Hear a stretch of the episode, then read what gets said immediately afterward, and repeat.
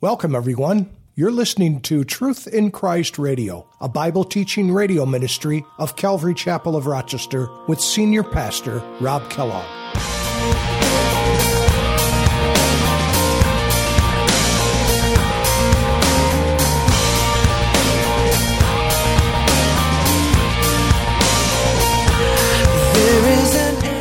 Jesus came through the line of Judah, and to me, this is sort of like a, a very hint of a prophecy, perhaps, of Jesus coming to his people. Remember in John chapter 1, verse 11, it says that he came to his own. Jesus, the Logos, he came to his own, and his own received him not. He came not only to the earth, which belonged to him, the earth is the Lord's and the fullness thereof, but not only did he come to what he owned by property rights, but he also came to his own. He came to the Jews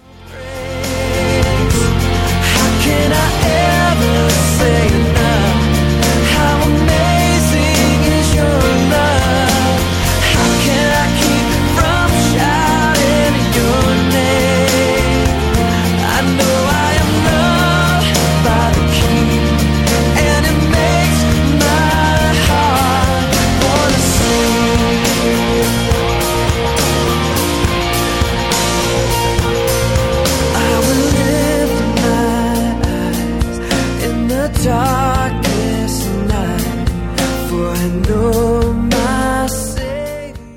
Hi, everyone, and welcome to Truth in Christ Radio for today.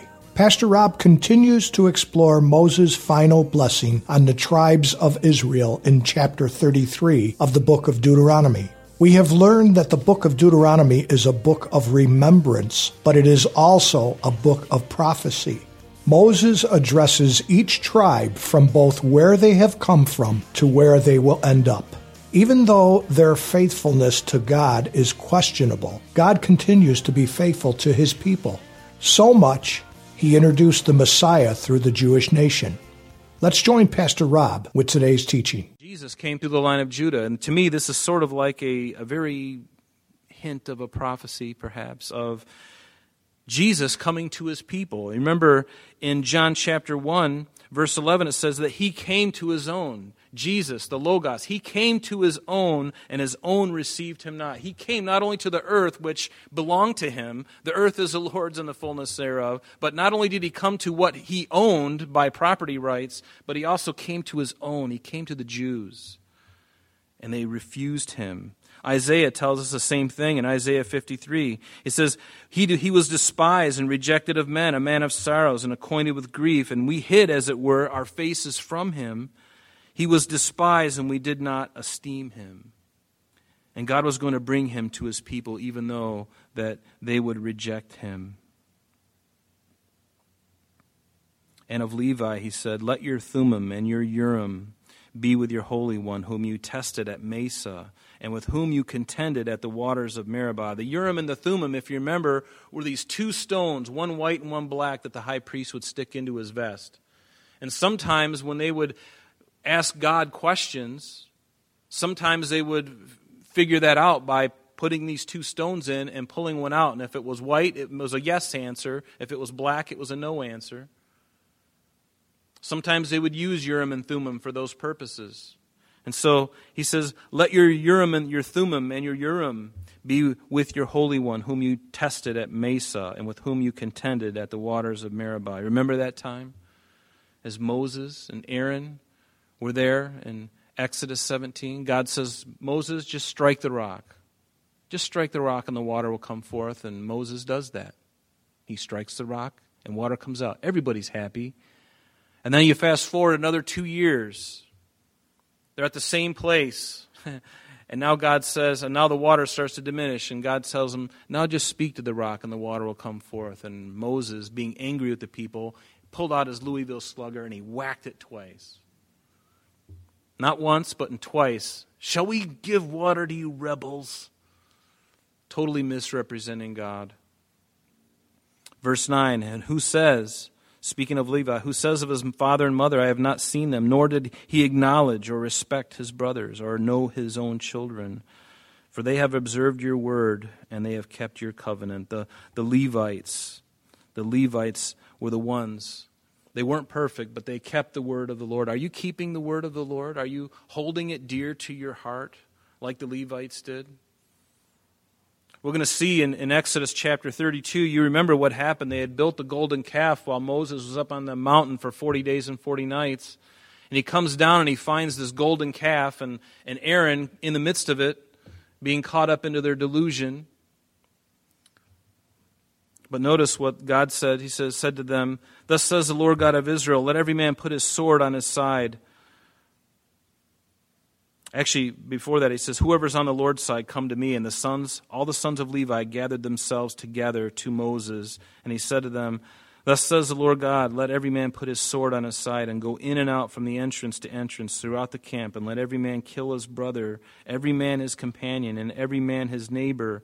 So the sons of Levi did according to the word of Moses, and about 3,000 men of the people fell that day. They fell that day, but notice these men who were zealous they actually went against their brothers. They didn't have, as it says in verse 9, they didn't have they didn't acknowledge or have respect for their brothers. They weren't going to look at them and go, "Oh, brother, you didn't really mean it. I'm not going to do it." No, God commanded it, and so they they followed through with it. They were just obedience, and obedience sometimes is the hardest thing. Obedience is hard. Doing the sinful thing is very easy. We're born to do that. We just fall into it like climbing out of bed in the morning. It just, you put your foot in your slipper and your other foot in your slipper and you walk to the coffee pot. Easy to sin, but boy, is it hard to be obedient. Harder to be obedient. But there's greater blessings. In fact, there are only blessings when you are obedient to the Lord. And we live in a time where we have to be obedient, folks. We can't just allow this, these things to get into our head and not allow it to get that 18 inches down to our heart. We have to put feet on our faith. And if we do that, we are going to be invigorated spiritually because you're going to see the result of God working in your life. When you do it, you'll know it when you do it. When you do it, there's, there's, the, there's the, the, the mystery of it, there's the secret of it. And I wonder sometimes if our, if our Christian experience and the, and the Christians in the world, no doubt they're going to heaven if they've confessed Christ, but how their, their, their walk is stunted. It, it's, they're not growing because they're listening for somebody else. This is for somebody else. This is for my aunt. This is for my uncle. This is for my mother, my brother, my, mo- my mom, whoever. But not for me. but when God speaks to your heart, be willing to do it. Isn't that what the word hear means in the, in the Hebrew? Shema. Do it as it with the intention of, hear it with the intention of doing something about it. And so, verse 9, it says, He didn't acknowledge or respect his brothers, Levi didn't, or know his own children, for they have observed your word and they've kept your covenant.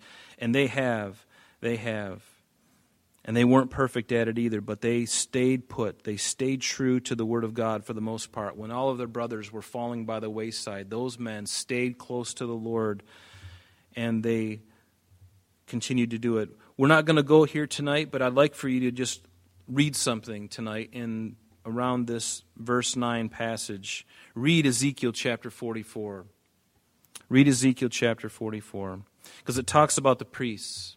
It's speaking of the millennial reign when the, the children of, uh, of Israel, the Levites, will be reinstated, if you will. And those priests who kept God's word and, and didn't fall away during the kings, you know, because after this, uh, when Moses was talking about these things, it would be it wouldn't be very long, and they would start entering into idolatry. And sometimes the priests were the ones in, involved in the whole thing.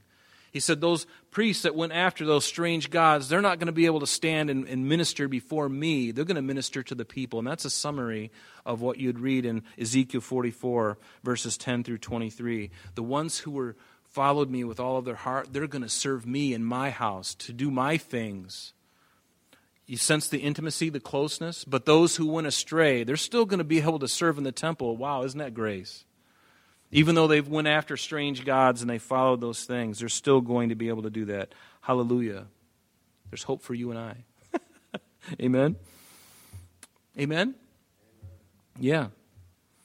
And they shall teach, verse 10, Jacob your judgments and Israel your law. They shall put incense before you and a whole burnt sacrifice on your altar. And that certainly speaks of what the, Israel, what the Levites were to do. They were to offer the sacrifices, and that's what Leviticus is all about. He says, Bless his substance, Lord, and accept the work of his hands, and strike the loins of those who rise against him and of those who hate him, that they rise not again.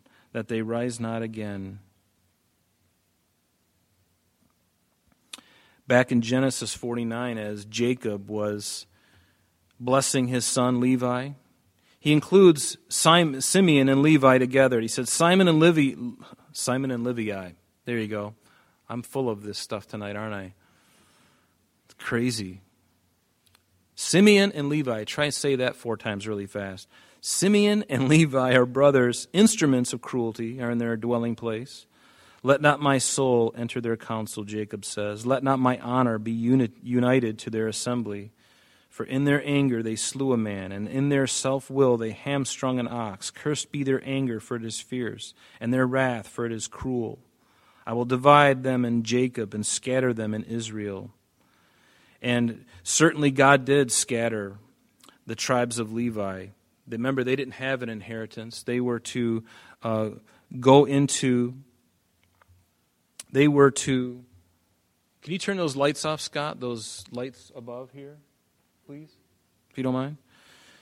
The Levites were scattered about the tribes as the Lord gave them commandment, but Simeon was given land, and because they were such a small group of people, and the reason why um, perhaps that Simeon was the smallest of all the 12 tribes was God was dealing with them. Because if you remember, there was a time in um, there was a time in Genesis 34 where Dinah, who was their sister, was raped by a gentleman who was a um, he was a man from Shechem, yes, and uh, he was a Hivite, and so he forced their sister Leah, and in order to get retribution, the whole all the brothers got together and they they hatched this plot to uh, have all the men circumcised and uh, of the of Shechem of their land, and they went along with it because the king wanted Dinah for his son because he just begged and pleaded for her because she was so beautiful and they do it, and then while they're still sore and recovering from their circumcision,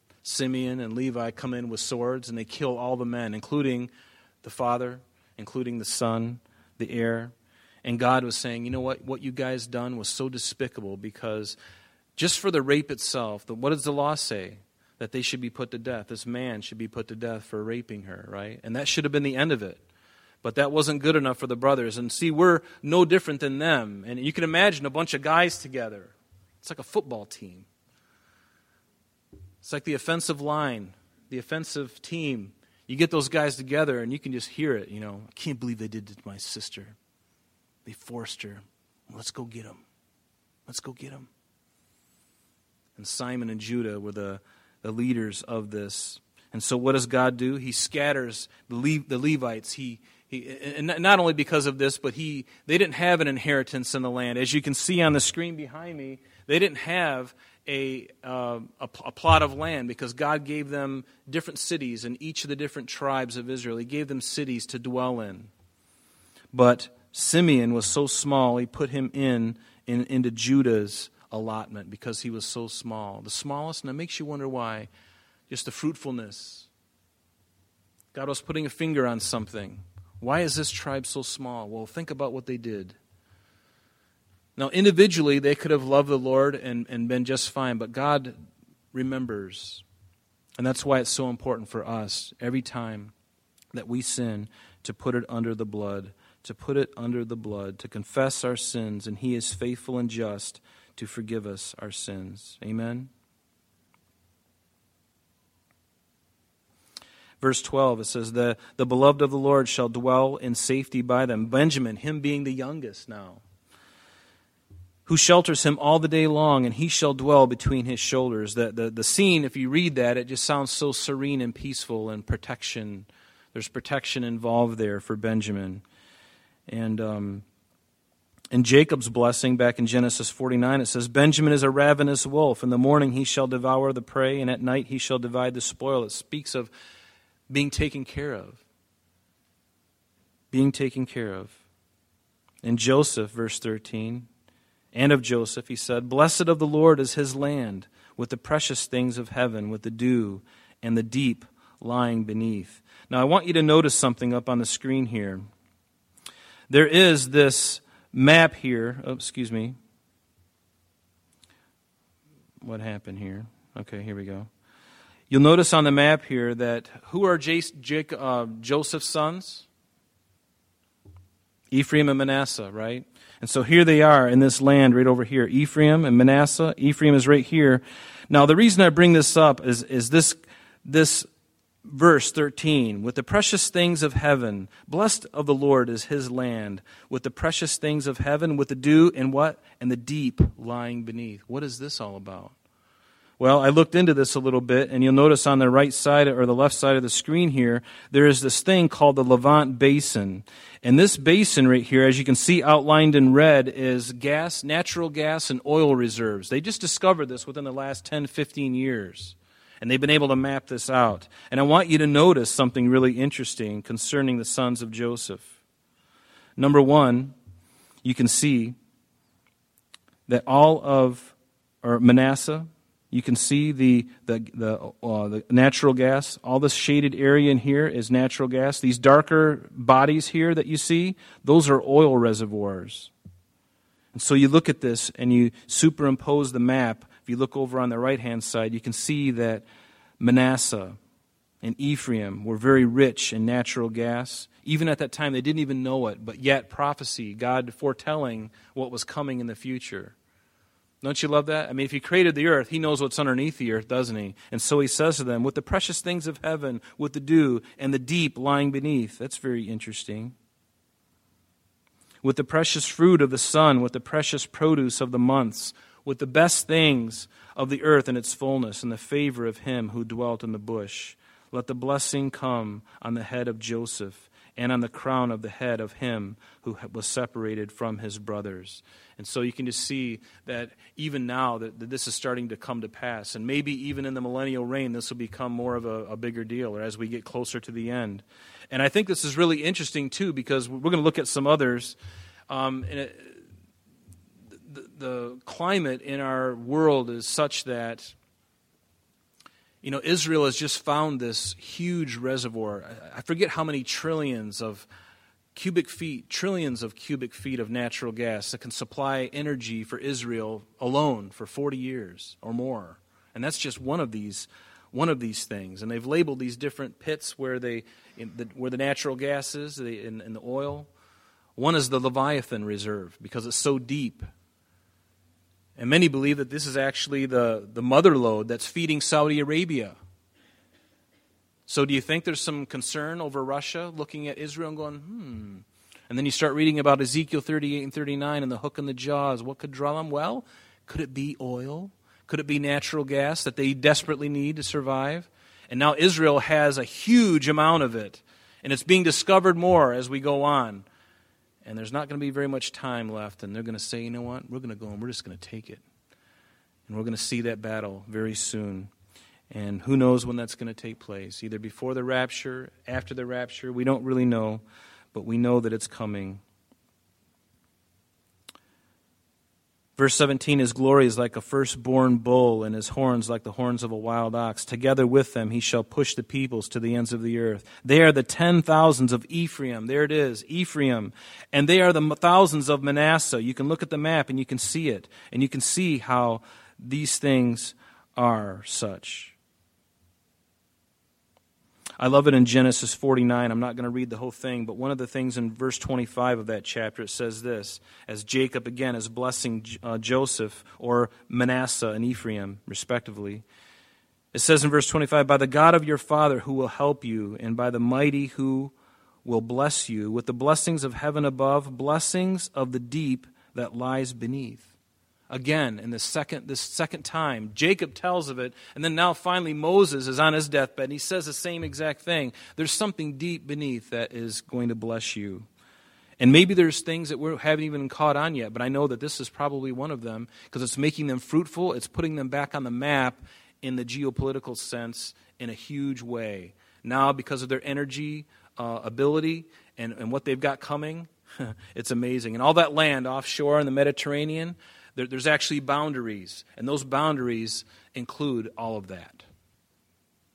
Now, there's others uh, uh, up, in, up on the shore around uh, Africa, and they have quite a bit too, but Israel has got this huge plethora of oil, huge oil reserves, huge natural gas. Everyone's looking up and going, oh, hmm, makes me want to go beat on Israel. You can just see the world leaders, those despots in the Middle East, going, hmm, going to go in, I'm going to pound them. Just going to pound them.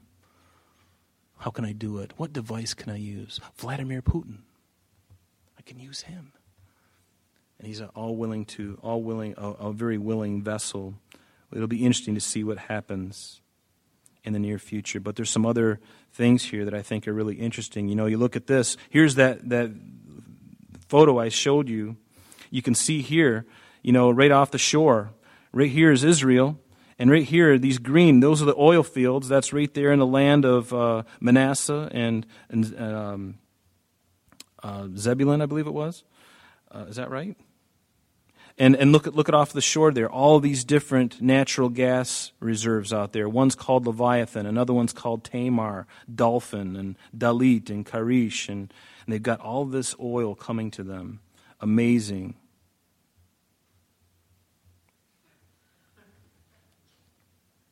There's a reason I had that. I'll explain later.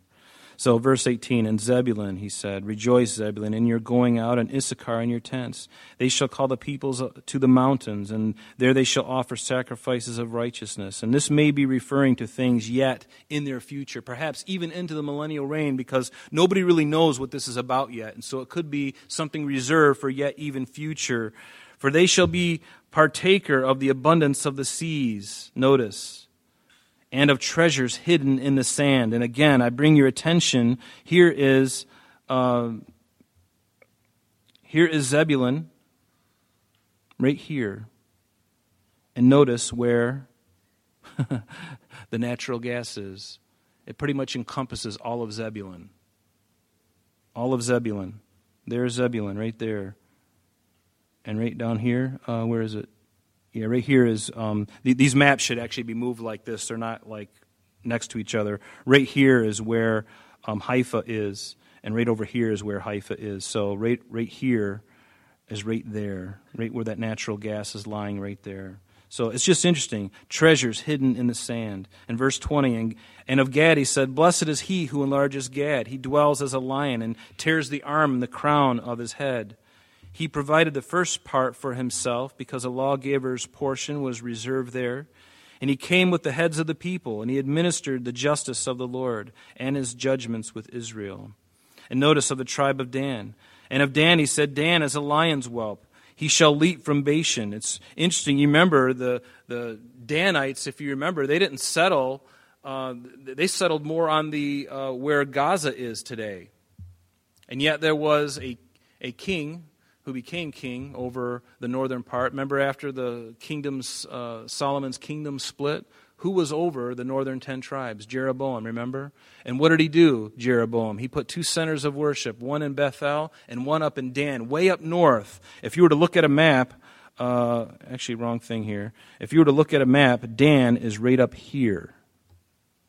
Right up there where my, my marker is. Okay, Dan is over here, right? That's where the tribe is but they also had a settlement up here. And Jeroboam set up an altar there. And when we go to Israel, if you go to Israel, you're going to visit that very altar. You'll see it, it's still there. We haven't seen the one in Bethel, but the one in Dan you will visit, and it's amazing.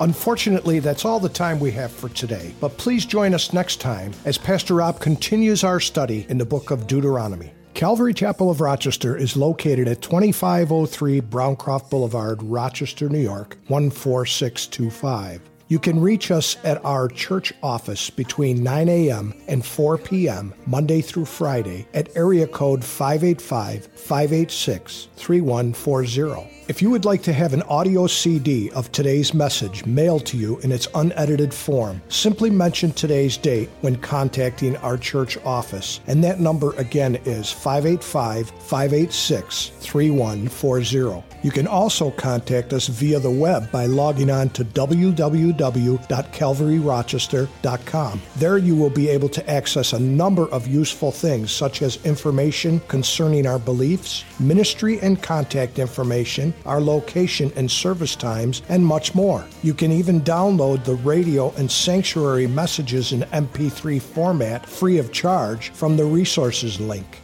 To listen to Calvary Chapel of Rochester Sanctuary messages or Truth in Christ Radio on your mobile device, just subscribe to both through Google Play or Apple Podcast. We are so glad that you could join us today, and if there is any way that we could bless you in your walk with Jesus Christ, please don't hesitate to call our church office. Remember, Jesus said, I am the way, the truth, and the life. And for this cause I have come into the world, that I should bear witness unto the truth.